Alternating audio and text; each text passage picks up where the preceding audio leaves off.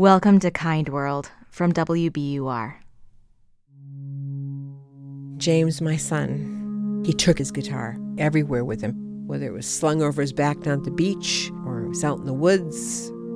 He'd start playing and he'd say, Oh, do you think you could put the words to it? We'd sing all kinds of music. Constant laughter between us. My name is Kathy Carlson, and I come from Ipswich, Massachusetts. I couldn't find the guitar. It wasn't anywhere. And he sat down and he said, I have to tell you that I sold it, and I sold it for drug money. And it was the worst mistake I ever made because I feel like I've lost part of myself. That guitar was his voice. James told me himself that he was a heroin addict. And I said, everything's going to be okay. I took him to rehab. I checked on him every morning at 7:30. That morning was the only morning I never checked on him because I heard him brush his teeth. He was whistling. I got up around 9:30. I'm like, "Geez, I don't hear James. That's weird." And I went in, and he was sitting in his desk chair. His eyes were open, but they were rolled up in his head, and they didn't show any reaction to light. And he was very, very, very cold. I knew right there that he had gone. James was 19 years old when he died. I have some very, very short video clips on my iPhone. 33 seconds of him playing the guitar, sitting in a field. I just woke up one morning and said, I've got to find that guitar. I called Guitar Center myself and said, My son sold his guitar to you. I'd like to know what happened to it. They said, We can't tell you anything. So then my good friend said, Let me write a pitch for a story. The editor at the Eagle Tribune, he decided that he would allow a story to be done about the guitar.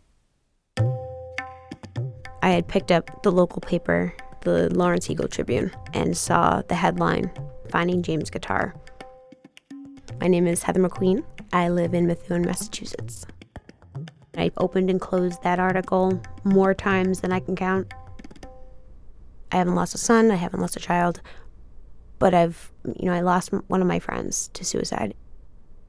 You know, she had talked about this guitar and that when that guitar was gone, it was like losing her child's voice. I've lost my voice too.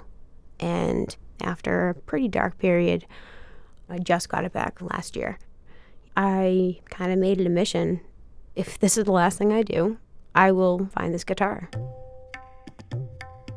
I had messaged my friend, Hey, do you still work at Guitar Center? And he said, Yes. I sent him my article. Take a look at this and then talk to me. And he's like, It breaks every rule we have. A couple days later, he texted me and said, I have some good news for you. And rules or not, three days we had tracked it down. Took me a good couple hours to be out of shock. I called her. It went to voicemail. Hi, Kathy. My name is Heather, and I was wondering if you could give me a call. Um, I kind of had some good news for you. Two minutes later, she called me back. I was skeptical. How could anybody have found this guitar this fast? Tom Labby is the gentleman who bought my son's guitar. I drove up the driveway of Tom's house, walked into the kitchen, and across the table was lying my son's case. And there, written across the case, was James Carlson in his writing. And the minute I saw that, I sat down at the kitchen table and started crying.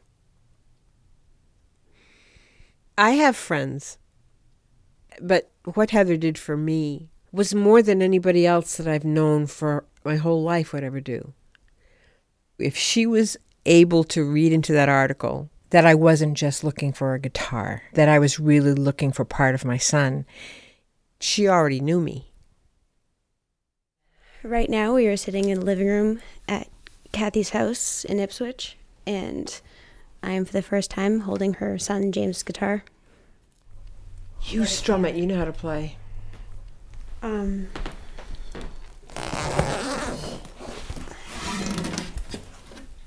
Never thought I'd be playing it. Pretty intense.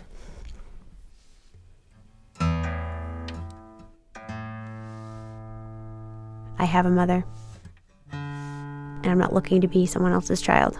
But sometimes people fill those places. We both lost a piece, and we can sit next to each other and say, You're here, I'm here.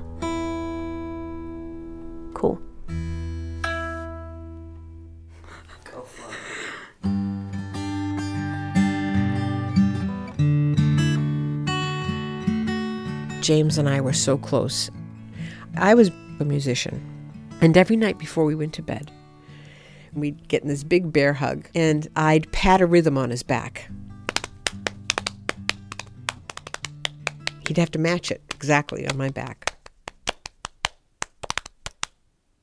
The night I brought the guitar home after finding it, I lifted the guitar up and I put it on my lap.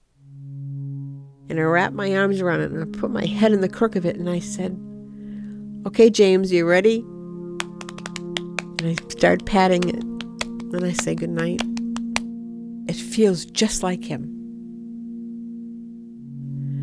I don't know what I believe, but I'm hopeful that when my time on this earth comes to an end, he'll be the first person I see. Because it'll be a lot of years of hugging a guitar that doesn't hug back. And so I'm hoping I'm going to get that rhythmic pat back again. I'll get that hug.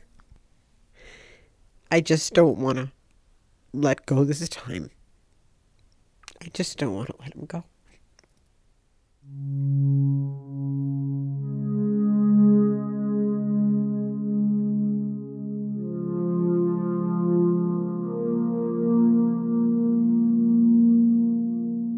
You can find pictures of James, Kathy, and Heather at wbur.org slash kindworld.